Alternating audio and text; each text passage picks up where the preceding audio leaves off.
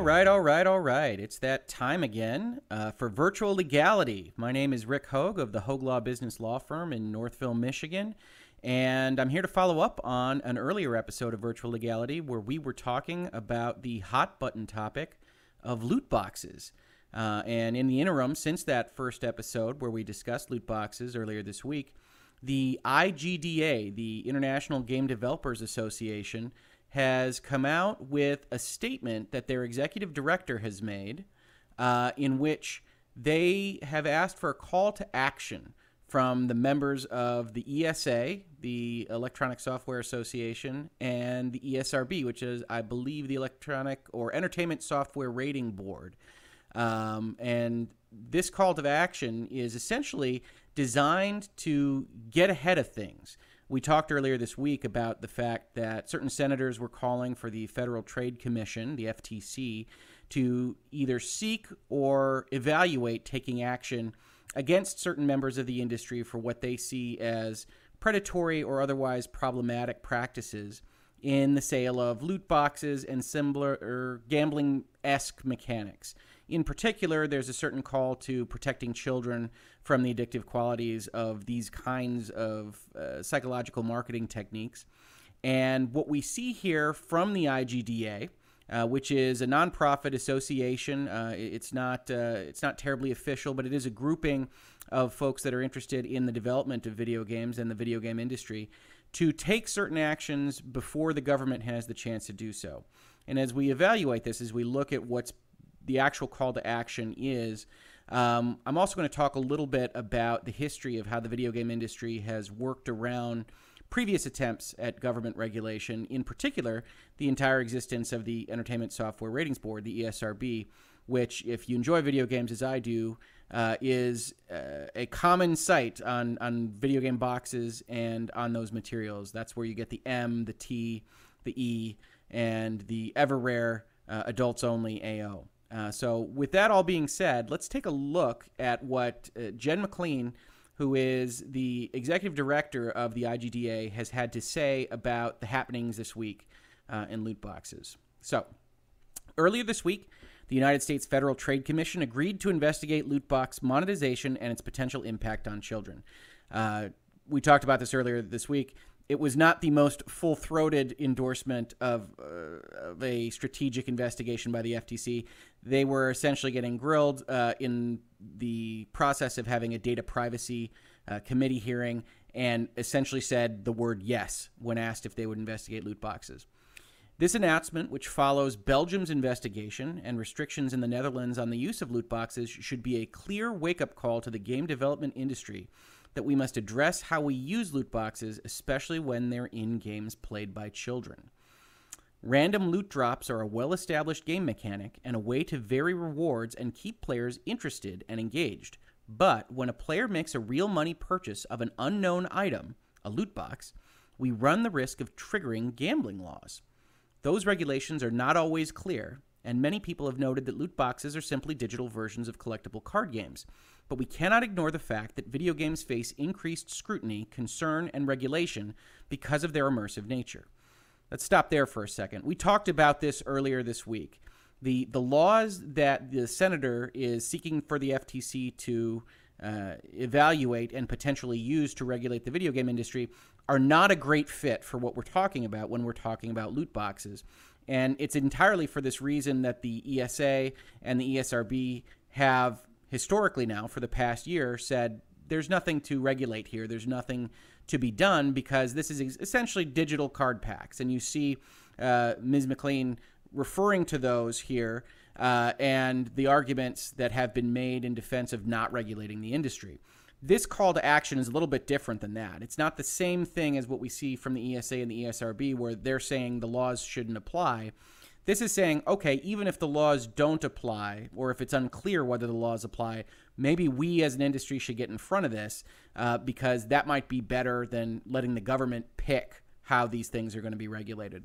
And on that note, I, I want to talk to you a little bit about the history of government regulation and the video game industry. And that brings us to the Entertainment Software Rating Board. So, what I've opened up here is the Wikipedia entry for those of you who weren't around in the 90s, uh, this whole process throughout the, the mid and late 90s and the early 2000s of figuring out how to assuage the United States government of uh, jumping in and regulating what was being done in the video game industry is tremendously fascinating. Uh, but suffice it to say, the important parts here are the, the Entertainment Software Rating Board is an American self regulatory organization. And self regulatory is very important here. What, what, what happened, and we're going to look at the history here because there's a, there's a pretty good entry on it here. Uh, what happened is there was Mortal Kombat, there was Night Trap, there were a couple of other games in the mid 90s that got some uh, legislators, some Congress people, some senators uh, ire up uh, back then. And so they had a series of committee hearings where they talked about whether or not government needed to step in and make things right that the industry was was losing its ability to govern itself and when an industry does that should the government not step in to, to help fix things. So, with that as the, the, the background, here's what happened, and here's how Wiki describes it. With the threat of federal regulations, a group of major video game developers and publishers, including Acclaim Entertainment and Electronic Arts, along with Nintendo and Sega, formed a political trade group known as the Interactive Digital Software Association in April 1994, with a goal to create a self regulatory framework for assessing and rating video games. While Sega had proposed that the industry use its VRC rating system, Nintendo representatives objected to the idea because they did not want to associate themselves with the work of their main competitor. Instead, a vendor neutral rating system known as the Entertainment Software Rating Board was developed. The formation of the ESRB was officially announced to Congress on July 29, 1994. The ESRB was officially launched on September 16, 1994. Its system consisted of five age based ratings early childhood, kids to adults, teen, mature, and adults only. The ESRB would also use descriptors with brief explanations of the content contained in a game. And so, those of us who have been involved in video games for a long time and have enjoyed them have, have seen these ratings on everything that we've ever played, basically, in our adult lives. And over time, the ESRB has modified its approach uh, in response to other potential government action against the industry by adding references to in app purchases or in game purchases to try to talk about downloadable content and whether you were getting everything that you were supposed to in the box. Uh, and to otherwise uh, make more efficient the descriptors and more uh, educational the descriptors that are on the outside of the box to help uh, inform and allow uh, particularly parents but everyone to evaluate what's in the package that they're getting with the video game. So the story of the video game industry for the past two or three decades is the story of looking at a potential government interference, looking at a potential regulatory framework, and jumping in ahead of the game because they think they can make rules, in all honesty, that are a little bit less uh, draconian or less problematic, but that they can make rules that will cover the industry, will keep people safe, and not have a third party like the US government or like international governments jump in and, and take over for them. So, with that as the background, we look to see from the IGDA a similar approach. They're saying, hey, we've done this before. The FTC is serious, the government's serious, and they're going to jump in and do this for us if we don't get ahead of the curve. Now, I don't necessarily agree. I don't know that there's a ton of appetite for the Federal Trade Commission to jump in here. The story is being blown up a little bit by the fact that it happened at all. But what we see when we look at that transcript and what actually occurred is that uh, there's a senator or senators that are concerned about this issue. Doesn't appear to be a majority, but that are asking for the Federal Trade Commission to jump in, and they have obliged. They have said yes. Uh, it, it, doesn't appear to have a great deal of passion behind it, but you never know. These things can certainly affect whole industries, and they can they can uh, get out of hand as well. So, with that as the background, let's take a look at what Ms. MacLean asks for in respect of a call to action. We have a blueprint for taking action as a committee and industry in how we establish clear, easy to understand game ratings and content descriptions so that consumers and especially parents understand what's in the games they or their children play. We just discussed that with the ESRB. As an industry and community, we should take the following steps immediately. Uh, affirm an industry commitment to not market loot boxes to children, clearly disclose the odds of different rewards when purchasing loot boxes, and launch a coordinated education campaign that boosts awareness of the parental controls that are already available to appropriately limit how players engage with games. So let's take those one at a time. And let's take them in reverse order because I think that's basically the odds that something's going to happen here.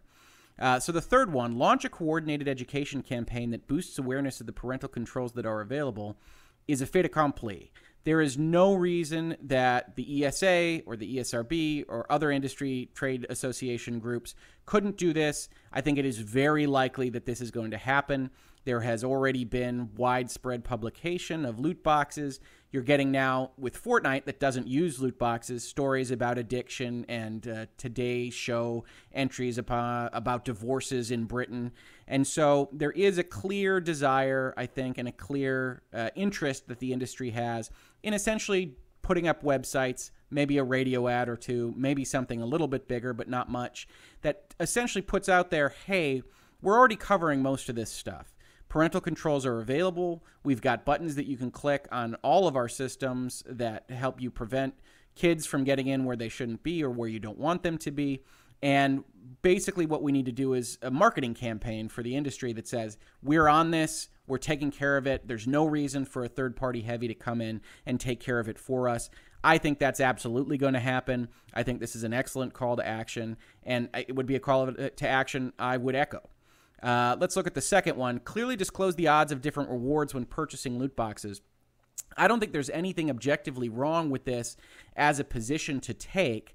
Where I get concerned is in the optics. Uh, so if you think about what a loot table is going to look like for any given loot box in, say, uh, Overwatch or what used to be Battlefront, uh, then you're going to see a table that rightly is going to describe very few real wins uh, that a player can achieve, and a lot of what we might describe as junk, uh, whether or not that's avatar images or spray paints that you can put on the walls, things that aren't as good as a really fancy skin or a new character or a new weapon uh, or a new weapon skin.